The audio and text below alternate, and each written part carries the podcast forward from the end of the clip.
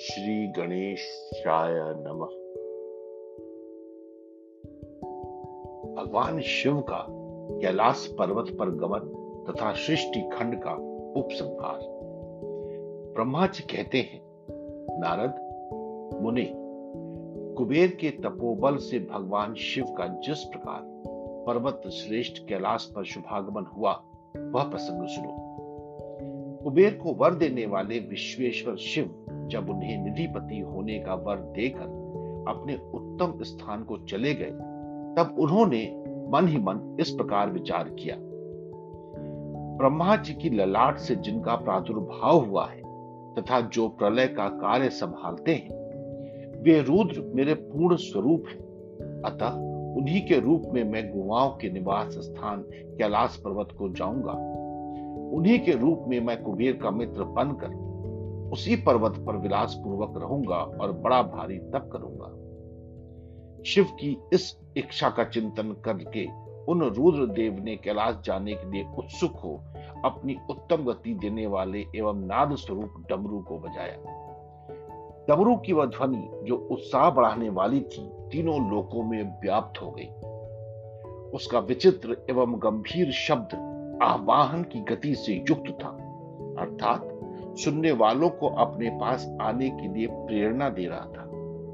उस ध्वनि को सुनकर मैं तथा श्री विष्णु आदि सभी देवता, ऋषि, मूर्तिमान, आगम, निगम और सिद्ध वहाँ आ पहुँचे। देवता और असुर आदि सब लोग बड़े उत्साह में भरकर वहाँ आए। भगवान शिव के समस्त पार्षद तथा सर्वलोक वंदित महाभाग गणपाल जहाँ कहीं भी थे, वहाँ से आ गए। इतना कहकर ब्रह्मा जी ने वहाँ आए हुए गणपालों का नामोल्लेख पूर्वक विस्तृत परिचय दिया, फिर इस प्रकार कहना आरंभ किया। वे बोले, वहाँ असंख्य महाबली गणपाल पधारे। वे सब के सब सहस्त्रों भुजाओं से युक्त थे और मस्तक पर जटा का ही मुकुट धारण किए हुए थे। सभी चंद्रचूड़, नीलकंठ और त्रिलोचन थे। हार, कुंडल, केयूर तथा मुकुट आदि से अलंकृत थे। वे मेरे श्री विष्णु के तथा इंद्र के समान तेजस्वी जान पड़ते थे। अणिमा आदि आठों सिद्धियों से घिरे थे तथा करोड़ों सूर्यों के समान उद्भासित हो रहे थे। उस समय भगवान शिव ने विश्वकर्मा को उस पर्वत पर निवास स्थान बनाने की आज्ञा दी। अनेक भक्तों के साथ अपने और दूसरों के रहने के लिए यथा योग्य आवास तैयार करने का आदेश दिया। उन्हें तब विश्वकर्मा ने भगवान शिव की आज्ञा के अनुसार उस पर्वत पर जाकर शीघ्र ही नाना प्रकार के गृहों की रचना की। फिर श्री हरि की प्रार्थना से कुबेर पर अनुग्रह करके भगवान शिव सानंद कैलाश पर्वत पर गए। उत्तम मुहूर्त में अपने स्थान में प्रवेश करके भक्त वत्सल परमेश्वर शिव ने सबको प्रेम दान दे स्नात किया। इसके बाद आनंद से भरे हुए श्री विष्णु आदि समस्त देवताओं, मुनियों और सिद्धों ने शिव का प्रसन्नता पूर्वक अभिषेक किया। हाथों में नाना प्रकार की भेंटे लेकर सबने क्रमशः उनका पूजन किया और बड़े उत्सव के साथ उनकी आरती उतारी। उन्हें उस समय आकाश से फूलों की वर्षा हुई, जो मंगल सूचक थी। सब और जय जयकार और नमस्कार के शब्द गूंजने लगे। महान उत्साह फैला हुआ था। जो सबको सुख बढ़ा रहा था। उस समय सिंहासन पर बैठकर श्री विष्णु आदि सभी देवताओं द्वारा की हुई यथोचित सेवा को बारंबार ग्रहण करते हुए भगवान शिव बड़ी शोभा पा रहे थे। देवता आदि सब लोगों ने सार्थक एवं प्रिय वचनों द्वारा लोक कल्याणकारी भगवान शंकर का पृथक पृथक स्तवन किया। सर्वेश्वर प्रभु ने प्रसन्न चित्त से वह स्तवन सुनकर उन सबको प्रसन्नता पूर्वक मनोवांछित वर एवं अभीष्ट वस्तुएँ प्रदान की। उन्हें तदनंतर श्री विष्णु के साथ मैं तथा अन्य सब देवता और मुनि मनोवांछित वस्तु पाकर आनंदित हो भगवान शिव की आज्ञा से अपने अपने धाम को चले गए। कुबेर भी शिव की आज्ञा से प्रसन्नता पूर्वक अपने स्थान को गए। फिर वे भगवान शंभु जो सर्वथा स्वतंत्र है, योग, परायण एवं ध्यानात्पर हो हो, पर्वत प्रवर, कैलाश पर रहने लगे। कुछ काल बिना पत्नी के ही बिताकर परमेश्वर शिव ने दक्ष कन्या सती को पत्नी के रूप में प्राप्त किया। दिवर्षे फिर वे महेश्वर दक्ष कुमारी सती के साथ विहार करने लगे और लोकाचार परायण हो, सुख का अनुभव करने लगे। मुनीश्वर, इस प्रकार मैंने तुमसे यह रुद्र के अवतार का वर्णन किया है। साथ ही उनके कैलाश पर आगमन और कुबेर के साथ मैत्री का भी प्रसंग सुनाया है।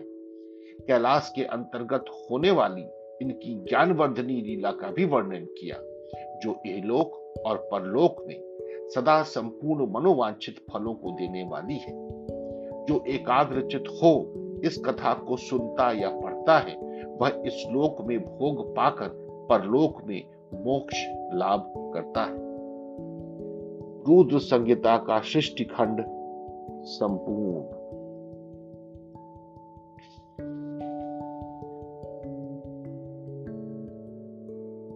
रुद्र संहिता द्वितीय सती खंड नारद जी के प्रश्न और ब्रह्मा जी के द्वारा उनका उत्तर सदाशिव से त्रिदेवों की उत्पत्ति तथा ब्रह्मा जी से देवता आदि की सृष्टि के पश्चात एक नारी और एक प्रकुश का प्राकट्य।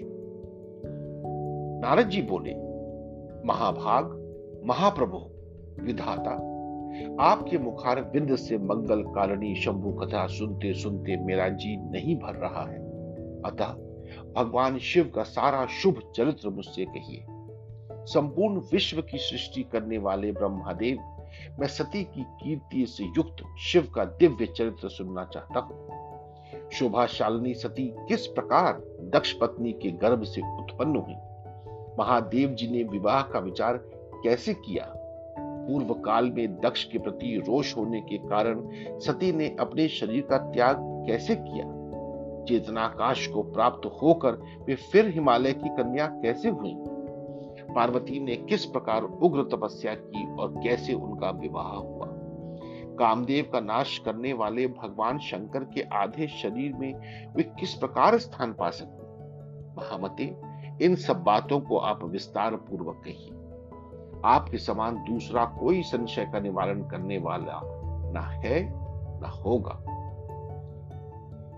ब्रह्मा जी ने कहा, मुने, देवी, सती और भगवान शिव का शुभ यश परम पावन, दिव्य तथा गोपनीय से भी अत्यंत गोपनीय है।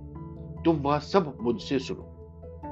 पूर्व काल में भगवान शिव निर्गुण, निर्विकल्प, निराकार शक्ति रहित चिन्मय तथा सत और असत से विलक्षण स्वरूप में प्रतिष्ठित थे। फिर वे ही प्रभु सगुण और शक्तिमान होकर विशिष्ट रूप धारण करके स्थित हुए। उनके साथ भगवती उमा विराजमान थी। वे प्रवर वे भगवान शिव दिव्य आकृति से सुशोभित हो रहे थे। उनके मन में कोई विकार नहीं था। वे अपने परात्पर स्वरूप में प्रतिष्ठित थे। उन्हें श्रेष्ठ, उनके बाएँ अंग से भगवान विष्णु, दाएँ अंग से मैं, ब्रह्मा और मध्य अंग अर्थात हृदय से रुद्र देव प्रकट हुए। मैं ब्रह्मा, सृष्टिकर्ता हुआ। भगवान विष्णु जगत का पालन करने लगे और स्वयं रुद्र ने संहार का कार्य संभाला। इस प्रकार भगवान सदाशिव स्वयं ही तीन रूप धारण करके स्थित हुए। उन्हीं की आराधना करके मुझे लोक पितामह ब्रह्मा ने देवता, असुर और मनुष्य आदि संपूर्ण जीवों की सृष्टि की। दक्ष आदि आदि प्रजापतियों और देव शिरोमणियों की सृष्टि करके मैं बहुत प्रसन्न हुआ तथा अपने को सबसे अधिक ऊँचा मानने लगा।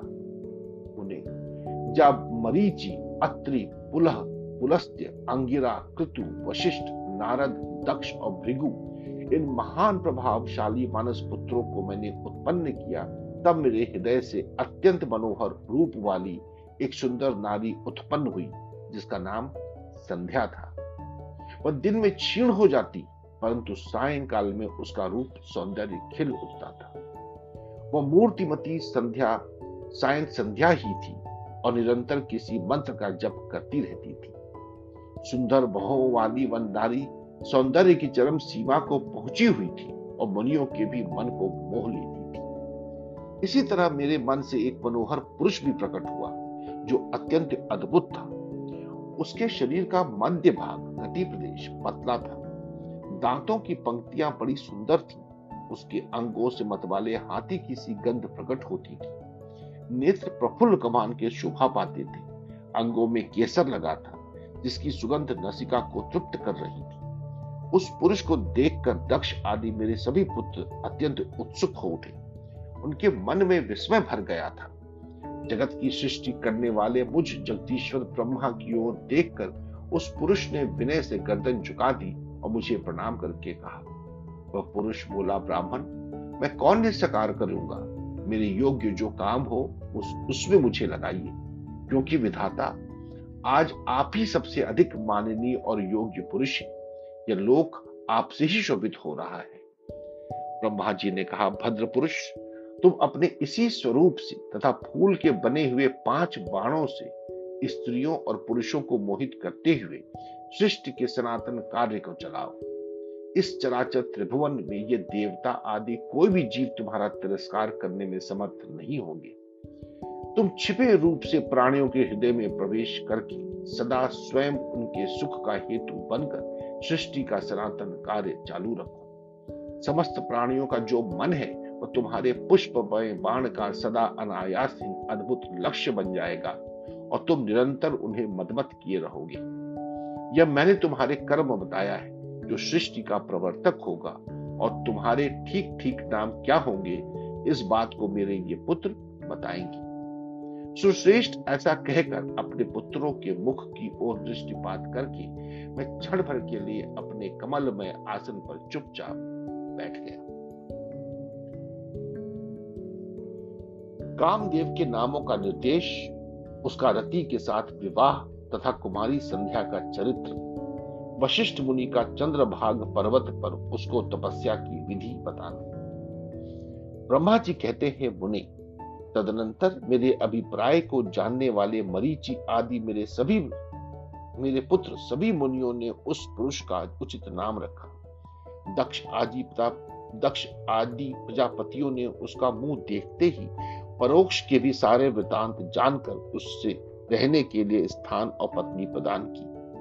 मेरे पुत्र मरीचि आदि द्विजों ने उस पुरुष के नाम निश्चित करके उससे वह युक्त युक्त बात कही। ऋषि बोले तुम जन्म लेते ही हमारे मन को ही मथने लगे हो। इसलिए लोक में मनमथ नाम से विख्यात होगे। मनोभाव, तीनों लोकों में तुम इच्छानुसार रूप धारण करने वाले हो। तुम्हारे समान सुंदर दूसरा कोई नहीं है। अतः काम रूप होने के कारण तुम काम नाम से भी विख्यात हो लोगों को मदवत बना देने के कारण तुम्हारा एक नाम मदन होगा। तुम बड़े दर्प से उत्पन्न हुए हो, इसलिए दर्पक कहलाओगे। और संदर्प होने के कारण ही जगत में कंदर्प नाम से भी तुम्हारी ख्याति समस्त देवताओं का सम्मिलित बल पराक्रम भी तुम्हारे समान नहीं होगा। अतः सभी स्थानों पर तुम्हारा अधिकार होगा और तुम सर्वव्यापी होगी। जो आदि प्रजापति हैं, वे ही ये पुरुषों में श्रेष्ठ दक्ष तुम्हारी इच्छा के अनुरूप पत्नी स्वयं देंगे। वह तुम्हारी कामनी तुमसे अनुराग रखने वाली होगी। ब्रह्मा जी ने कहा, मुने, तदनंतर मैं वहाँ से अदृश्य हो गया। इसके बाद दक्ष मेरी बात का स्मरण करके कंदर्भ से बोले, कामदेव, मेरे शरीर से उत्पन्न हुई मेरी यह कन्या सुंदर रूप और उत्तम गुणों से सुशोभित है। इसे तुम अपनी पत्नी बनाने के लिए ग्रहण करो। यह गुणों की दृष्टि से सर्वथा तुम्हारे योग्य है। महातेजस्वी मनोभव, यह सदा तुम्हारे साथ रहने वाली और तुम्हारी रुचि के अनुसार चलने वाली होगी। धर्मतः यह सदा तुम्हारे अधीन रहेगी। ऐसा कहकर दक्ष ने अपने शरीर के पसीने से प्रकट हुई उस कन्या का नाम रति रखकर उसे अपने आगे बैठाया और कंदर्प को संकल्प पूर्वक सौंप दिया। नारद, दक्ष की वह पुत्री रति बड़ी रमणीय और मुनियों के मन को भी मोह लेने वाली थी। उसके साथ विवाह करके कामदेव को भी बड़ी प्रसन्नता हुई। अपनी रति नामक सुंदरी स्त्री को देखकर उसके हाव भाव आदि से अनुरंजित हो कामदेव मोहित हो गया। तात, उस समय बड़ा भारी उत्सव होने लगा, जो सबके सुख को बढ़ाने वाला था। प्रजापति दक्ष इस बात को सोचकर बड़े प्रसन्न थे कि मेरी पुत्री इस विवाह से सुखी है। कामदेव को भी बड़ा सुख मिला। उसके सारे दुख दूर हो गए। दक्ष कन्या रति भी कामदेव को पाकर बहुत प्रसन्न हुई। जैसे संध्या काल में मनोहारिणी बिंदुनमाला के साथ मेघ शुभ पाता है, उसी प्रकार रति के साथ प्रिय वचन बोलने वाला कामदेव बड़ी शोभा पा रहा था। इस प्रकार रति के प्रति भारी मोह से युक्त रतिपति कामदेव ने उसे उसी तरह अपने हृदय के सिंहासन पर बिठाया, जैसे योगी पुरुष योग विद्या को हृदय में धारण करता है।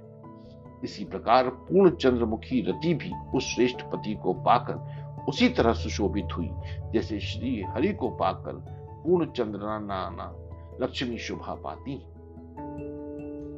सूत जी कहते, ब्रह्मा जी का यह कथन सुनकर मुनि श्रेष्ठ नारद मन ही मन बड़े प्रसन्न हुए और भगवान शंकर का स्मरण करके हर्ष पूर्वक बोले, महाभाग, विष्णु शिष्य महामते विधाता, आपने चंद्रमौली शिव की यह अद्भुत लीला कही। अब मैं यह जानना चाहता हूँ कि विवाह के पश्चात जब कामदेव प्रसन्नता पूर्वक अपने स्थान को चला गया, दक्ष भी अपने घर को पधारे तथा आप और आपके मानस पुत्र भी अपने अपने धाम को चले गए, तब पितरों को उत्पन्न करने वाली ब्रह्मा कुमारी संध्या कहा गई? उसने क्या किया और किस पुरुष के साथ उसका विवाह हुआ? संध्या का यह सब चरित्र विशेष रूप से बताइए। ब्रह्मा जी ने कहा, मुने, संध्या का वह सारा शुभ चरित्र सुनो जिससे सुनकर समस्त कामिनिया सदा के लिए सती साध्वी हो सकती है। वह संध्या, जो पहले मेरी मानस पुत्री थी, तपस्या करके शरीर को त्याग कर मुनि श्रेष्ठ मेघातिथि की बुद्धिमती पुत्री होकर अरुंधति के नाम से विख्यात हुई। उत्तम व्रत का पालन करके उस देवी ने ब्रह्मा, विष्णु और महेश्वर के कहने से श्रेष्ठ वस्त्रधारी महात्मा वशिष्ठ को अपना पति चुना। वह सौम्य स्वरूप वाली देवी सबकी वंदनीय और पूजनीय श्रेष्ठ पतिव्रता के रूप में विख्यात हुई। नारद जी ने पूछा, भगवान, संध्या ने कैसे, किस लिए और कहा तप किया? किस प्रकार शरीर त्याग कर वह मेघातिथि की पुत्री हुई। ब्रह्मा, विष्णु और शिव, इन तीनों देवताओं के बताए हुए श्रेष्ठ व्रतधारी महात्मा वशिष्ठ को उसने किस तरह अपना पति बनाया? पितामह, यह सब मैं विस्तार से सुनना चाहता हूँ। अरुंधति के इस कतूहल पूर्ण चरित्र का आप यथार्थ रूप से वर्णन कीजिए। ब्रह्मा जी ने कहा, मुने, संध्या के वन में एक बार सकाम भाव आ गया था। इसलिए उस साध्वी ने यह निश्चय किया कि मैं वैदिक मार्ग के अनुसार मैं अग्नि में अपने इस शरीर की आहुति दे दूँगी। आज से इस भूतल पर कोई भी देहधारी उत्पन्न होते ही काम भाव से युक्त ना हो, इसके लिए मैं कठोर तपस्या करके मर्यादा स्थापित करूँगी। तरुण अवस्था से पूर्व किसी पर भी काम का प्रभाव नहीं पड़ेगा, ऐसी सीमा निर्धारित करूँगी। इसके बाद इस जीवन को त्याग दूँगी। मन ही मन ऐसा विचार करके संध्या चंद्रभाग नामक उस श्रेष्ठ पर्वत पर चली गई, जहाँ से चंद्रभागा नदी का प्रादुर्भाव हुआ। है मन में तपस्या का दृढ़ निश्चय ले संध्या को श्रेष्ठ पर्वत पर गई हुई जान, मैंने अपने समीप बैठे हुए वेद वेदांगों के पारंगत विद्वान, सर्वज्ञ, चितात्मा एवं ज्ञान योगी पुत्र वशिष्ठ से कहा बेटा वशिष्ठ मनुष्वरी संध्या तपस्या की अभिलाषा से चंद्रभाग नामक पर्वत पर गई है। तुम जाओ और उसे विधि पूर्वक दीक्षा दो। तात और तपस्या के भाव को नहीं जानती है। इसलिए जिस तरह तुम्हारे यथोचित उपदेश से उसे अभीष्ट लक्ष्य की प्राप्ति हो सके, वैसा प्रयत्न करो। नारद, मैंने दया पूर्वक जब वशिष्ठ को इस प्रकार आज्ञा दी, तब वे जो आज्ञा कहकर एक तेजस्वी ब्रह्मचारी के रूप में संध्या के पास गए। चंद्रभाग पर्वत पर एक देव सरोवर है, जो जलाशय योचित गुणों से परिपूर्ण हो, मान सरोवर के समान शोभा पाता है। वशिष्ठ ने उस सरोवर को देखा और उसके तट पर बैठी हुई संध्या पर भी दृष्टिपात किया। कमलों से प्रकाशित होने वाला वह सरोवर तट पर बैठी हुई संध्या से उपलक्षित हो, उसी तरह सुशोभित हो रहा था। जैसे प्रदोष काल में उदित हुए चंद्रमा और नक्षत्रों से युक्त आकाश शोभा पाता है। सुंदर भाव वाली संध्या को वहाँ बैठी देख मुनि ने कतूहल पूर्वक उस बृहल लोहित नाम वाले सरोवर को अच्छी तरह देखा। उसी प्रकार भूत पर्वत के शिखर से दक्षिण समुद्र की ओर जाती हुई चंद्रभागा नदी का भी उन्होंने दर्शन किया। जैसे गंगा हिमालय से निकलकर समुद्र की ओर जाती है, उसी प्रकार चंद्रभाग के पश्चिम शिखर का भेदन करके वह नदी समुद्र की ओर जा रही थी। उस चंद्रभाग पर्वत पर बृहल सरोवर के किनारे बैठी हुई संध्या को देखकर वशिष्ठ जी ने आदर पूर्वक पूछा। वशिष्ठ जी बोले, भद्रे, तुम इस निर्जन पर्वत पर किस लिए आई हो? किसकी पुत्री हो? और तुमने यहाँ क्या करने का विचार किया है? मैं यह सब सुनना चाहता हूँ। यदि छिपाने योग्य बात न हो तो बताओ। महात्मा वशिष्ठ की यह बात सुनकर संध्या ने उन महात्मा की ओर देखा। वे अपने तेज से प्रज्वलित अग्नि के समान प्रकाशित हो रहे थे। उन्हें देखकर ऐसा जान पड़ता था मानो ब्रह्माचार्य देह धारण करके आ गया हो। वे मस्तक पर जटा धारण किए बड़ी शोभा पा रहे थे। संध्या ने उन तपोधन को आदर पूर्वक प्रणाम करके कहा। संध्या बोली, ब्राह्मण, मैं ब्रह्मा जी की पुत्री हूँ। मेरा नाम संध्या है और मैं तपस्या करने के लिए इस निर्जन पर्वत पर आई हूँ। यदि मुझे उपदेश देना आपको उचित जान पड़े तो आप मुझे तपस्या की विधि बताइए। मैं यही करना चाहती हूँ। दूसरी कोई भी गोपनीय बात नहीं मैं तपस्या के भाव को उसके करने के नियम को बिना जाने ही तपोवन में आ गई इसलिए चिंता से सुखी जा रही हूँ और मेरा हृदय कांपता है। संध्या की बात सुनकर ब्रह्मावेत्ताओं में श्रेष्ठ वशिष्ठ जी ने जो स्वयं मेरे सारे कार्यों के ज्ञाता थे, उससे दूसरी कोई बात नहीं पूछी।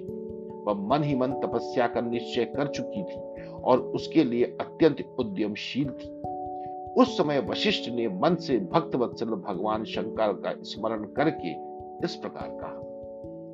वशिष्ठ जी बोले ने जो सबसे महान और उत्कृष्ट तेज है जो उत्तम और महान तप है तथा जो सबके पर, परा, परम आराध्य परमात्मा है उन भगवान शंभु को तुम हृदय में धारण करो।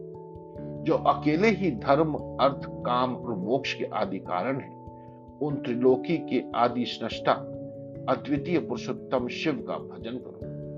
आगे बताए जाने वाले मंत्र से देवेश्वर शंभु की आराधना करो। उससे तुम्हें सब कुछ मिल जाएगा, इसमें संशय नहीं। ओम नमः शंकराय, ओम। इस मंत्र का निरंतर जप करते हुए मौन तपस्या आरंभ करो और जो मैं नियम बताता हूँ, उन्हें सुनो। तुम्हें मौन रहकर ही स्नान करना होगा। मौनालंबक पूर्वक ही महादेव जी की पूजा करनी होगी। प्रथम दो बार छठे समय में तुम केवल जल का पूर्ण आहार कर सकती हो। जब तीसरी बार छठे समय आए, तब केवल उपवास किया करो। इस तरह तपस्या की समाप्ति तक छठे काल में जलाहार एवं उपस्या उपवास की क्रिया होती रहेगी। देवी इस प्रकार की जानने वाली मौन तपस्या, ब्रह्मचर्य का फल देने वाली तथा संपूर्ण अभीष्ट मनोरथों को पूर्ण करने वाली होती है। यह सत्य है सत्य है, इसमें संशय नहीं अपने चित्त में ऐसा शुभ उद्देश्य लेकर इच्छा अनुसार शंकर जी का चिंतन करो। वे प्रसन्न होने पर तुम्हें अवश्य ही अभीष्ट फल प्रदान करेंगे। इस तरह संध्या को तपस्या करने की विधि का उपदेश दे मुनिवर वशिष्ठ यथोचित रूप से उससे विदा ले, वहीं अंतर ध्यान हो गए। ओ नमः शिवाय।